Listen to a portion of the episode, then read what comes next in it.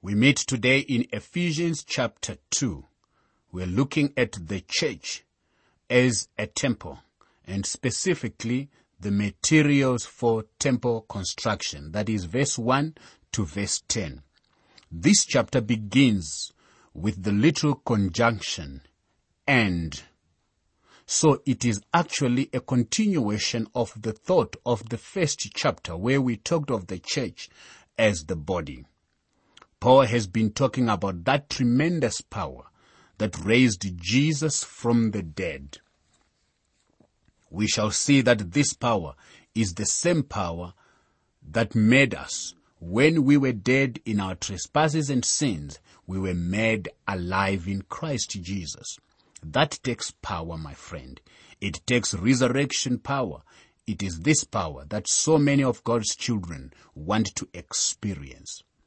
The power of God, which the epistle speaks of, is the power that God will release in the life of one who turns to Jesus Christ. Jesus Christ will lift that person out of spiritual death into spiritual life. Christ will show this power in the world and he has decided to do that through his church, the body of Christ, which is the temple. In many ways, the church as a temple corresponds to the temple of the Old Testament, which was in turn preceded by the tabernacle of the wilderness. The comparison is actually self-evident. The contrasts are sharp and striking. The tabernacle and the temple, for instance, were made of living trees of acacia wood that were hewn into dead boards. In order to form the church, God now takes dead material and makes it into a living temple. The temple and the tabernacle were dwelling places for the glory of God. The church is a dwelling place for the person of the Holy Spirit. The temple and the tabernacle were for the performance of a ritual and the repetition of a sacrifice of sin. The church is built upon one sacrifice of Christ in the historical past, a sacrifice which is not repeated. Hebrews chapter 9 verse 25 to verse 26 tells us, Not that he should offer himself often, as the high priest enters the most holy place every year with blood of another. He then would have had to suffer often since the foundation of the world. But now, once at the end of the ages, he has appeared to put away sin by the sacrifice of himself. You see, the church does not have a ritual. Actually, the church is a functional organism in which the Holy Spirit moves through the living stones. Now the church is not only minus a temple ritual, it is also not a temple made with hands. Now the impressive fact of the church age is that God is indwelling the individual believers. Notice the following verses especially when we think of Acts chapter 17 verse 24 and 25. God who made the world and everything in it, since he is Lord of heaven and earth, does not dwell in temples made with hands, nor is he worshipped with men's hands as though he needed anything, since he gives to all life, breath, and all things. 1 Corinthians 6 verse 19 and 20. Or do you not know that your body is the temple of the Holy Spirit who is in you, whom you have from God? And you are not your own, for you were bought at a price. Therefore glorify God in your body, in your spirit, which are God's. Now I want to emphasize here that Israel never did believe that God was confined to the temple. You see, when Solomon was dedicating the temple, he prayed, But will God indeed dwell on the earth? Behold, heaven of heavens cannot contain you. How much less this temple which I have built. 1 Kings 8 verse 27. Now, you see, every instructed Israelite understood that God did not live in a temple or in a little box. God had told them that the temple was simply the place where he would meet with them. That is why they came to the temple with a sacrifice and a ritual. The church has none of that today. Now another sharp contrast to the Old Testament temple is the position of the Gentiles in God's house. You will recall that the Gentiles had to come as proselytes and were confined to what was known as the court of the Gentiles. The court of the Gentiles was way off to the left as you enter into the temple. The Gentiles didn't get very close. That is why Paul says now in this chapter, particularly verse 13, but now in Christ Jesus, you who once were far off have been brought near by the blood of Christ. You see, my friend, we who are Gentiles have been brought in very close. We were far off. In fact, we are now seated in the heavenly places with Christ Jesus. In Christ Jesus. You just can't improve on that. That is the wonderful news. What are the materials for temple construction? Ephesians 2, verse 1 to verse 2. And you he made alive, who were dead in trespasses and sins, in which you once walked according to the course of this world, according to the prince of the power of the air, the spirit who now works in the sons of disobedience. Now here is a literal translation of the verse, especially verse 1 and you being dead in your trespasses and sins, in which you once walked according to the age or the spirit of the age, you can talk of secularism, the course, the principle of this world.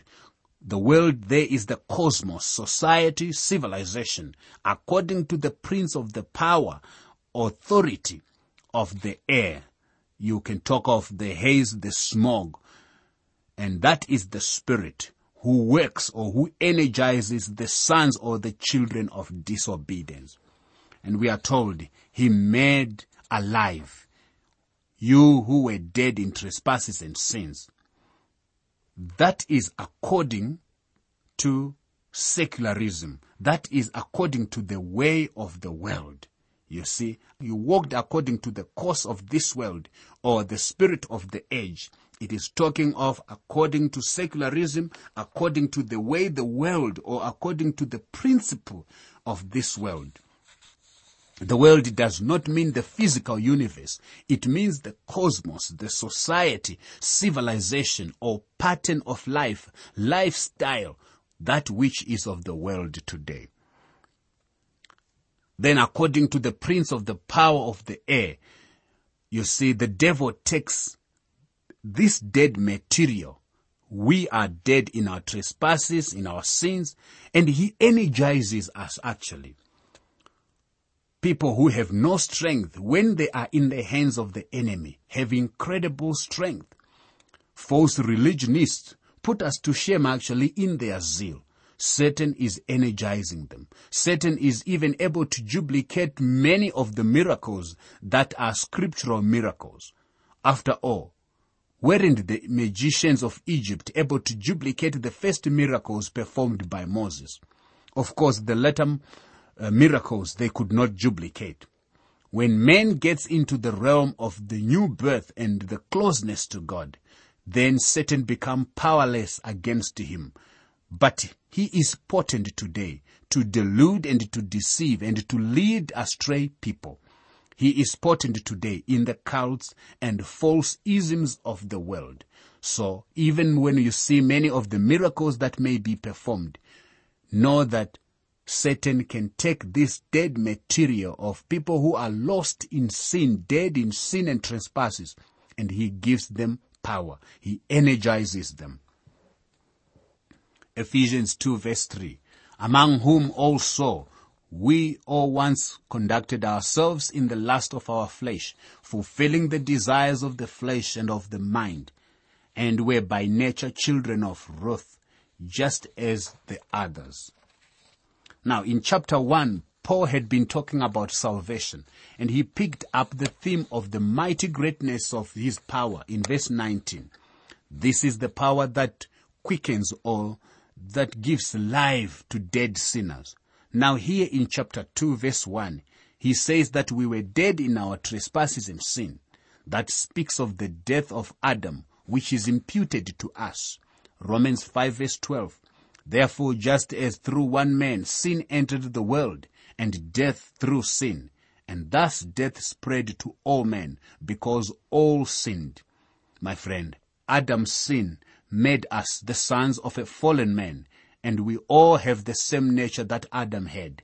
It is a fallen nature with no capacity or inclination to God. Adam died spiritually the day that he disobeyed God and disbelieved him. He ran away from God and tried to hide. He wasn't looking for God. That is the position of natural men today. Adam lost his capacity and longing for God. He was separated from God. After all, my friend, death is separation. All death is separation. Physical death is separation of the spirit and the soul from the body. When someone dies, we don't see the separation of the spirit and the soul. We see only the dead body. Spiritual death is a separation from God. After man sinned, he could go on living physically and mentally, but he was spiritually dead, meaning he was separated from God. He passed that same dead nature on to all of his offspring. It is only the convicting work of the Holy Spirit that can pick the conscience of any man in this world today.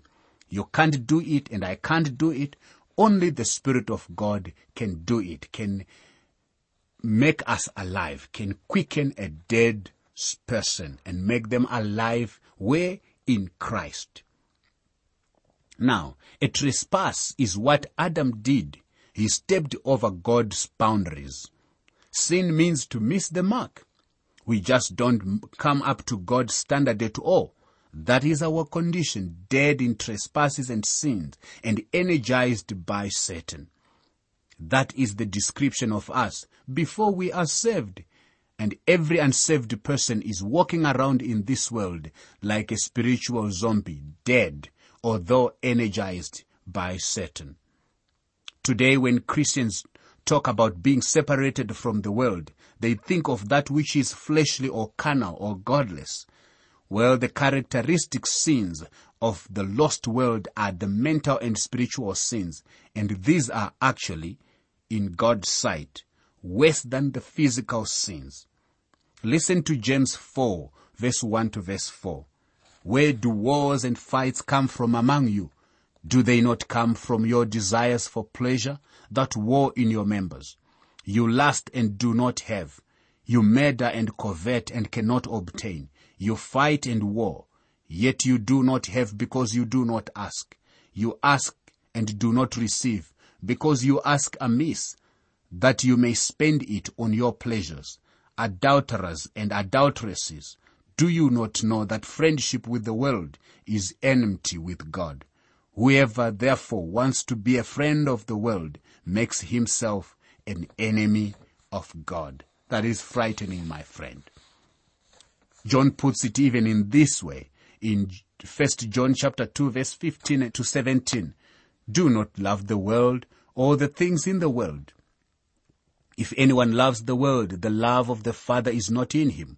For all that is in the world, the lust of the flesh, the lust of the eyes, and the pride of life is not of the Father, but is of the world. And the world is passing away, and the lust of it. But he who does the will of God abides forever. My friend, do you really long for the coming of the Lord, for the rapture of his church? It is wonderful to talk about but I would like to ask you some very soul searching questions. Will you weep when you leave this world because you are so wrapped up in this world?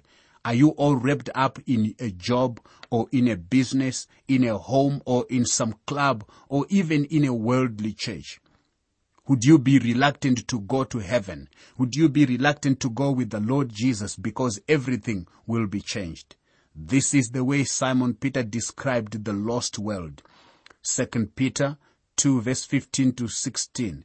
They have forsaken the right way and gone astray, following the way of Balaam, the son of Beor, who loved the wages of unrighteousness, but he was rebuked for his iniquity. A dumb donkey speaking with a man's voice strained the madness of the prophet. Now this is the picture of the lost world. Do you, as a child of God, fit into this picture? Or you will actually be ready to leave everything in this world. Friendship with the world makes you an enemy with God. Verse 3 also said, among whom also we once conducted ourselves in the lust of our flesh. Now, I want you to notice what Paul says. He says we. He includes himself. It is the first person plural pronoun that he adopts. He puts himself right with the crowd and you and I need to do the same. This verse could be amplified to read, among whom also we all had our conduct, our activities, our lifestyle in past times in the desires of the flesh, that is our old nature. Doing the desires of the flesh and of the thoughts, our old nature and our mind. And we were by nature children of wrath, even as others. Now, unfortunately, there are Christians today who live for that old carnal nature. They live just like the man of the world is living today. Their lifestyle is prompted and motivated by a godless philosophy and is controlled by satanic principles. In this section of the second chapter of Ephesians, Paul is giving a description of the past, present, and future of the church and of all the believers. God has already revealed to us our future as well as our past and present. Here is Ephesians 2 verse 4 to verse 6. But God who is rich in mercy, because of his great love with which he loved us, even when we were dead in trespasses, made us alive together with Christ. By grace you have been saved, and raised us up together and made us sit together in the heavenly places in Christ Jesus. Now again, the little conjunction is very important. It is here. But God who is rich in mercy, on account of his great love with which he loved us, he made us alive together with Christ. My friend, God is rich in mercy. He had mercy on me. He has had mercy on you. This is such a radical change from the first three verses, which were as black and hopeless as anything can be. Man is a complete failure. He is incapable of saving himself. God comes on in the scene of death with his mercy. He does not have too little mercy. He does not even come too late. He has surplus, for he is an infinite God who is rich in infinite mercy. He has what man needs. He has what you need. The only requirement is that you believe him, my friend. Actually, a story is told of a poor woman from the slums of London who was invited to go with a group of people to a holiday at the seashore or at the ocean there.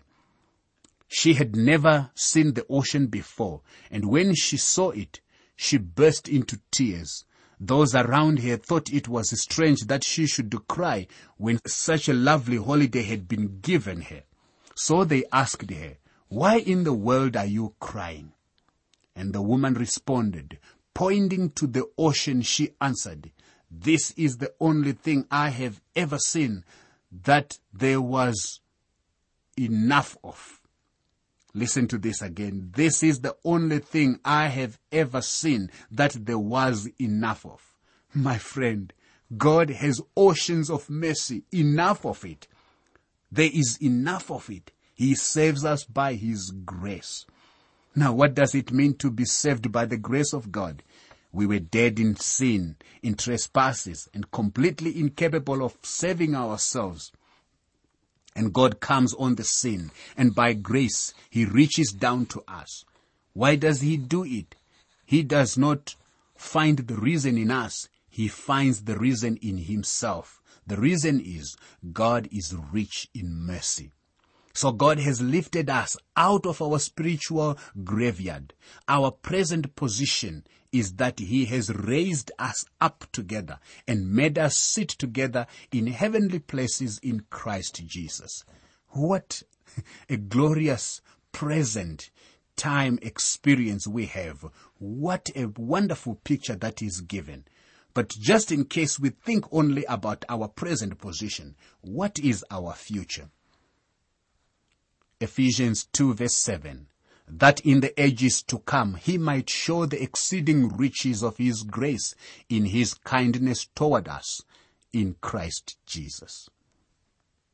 You see, the truth here is that someday I am going to be on the exhibit. I'm going to be put there on the shore.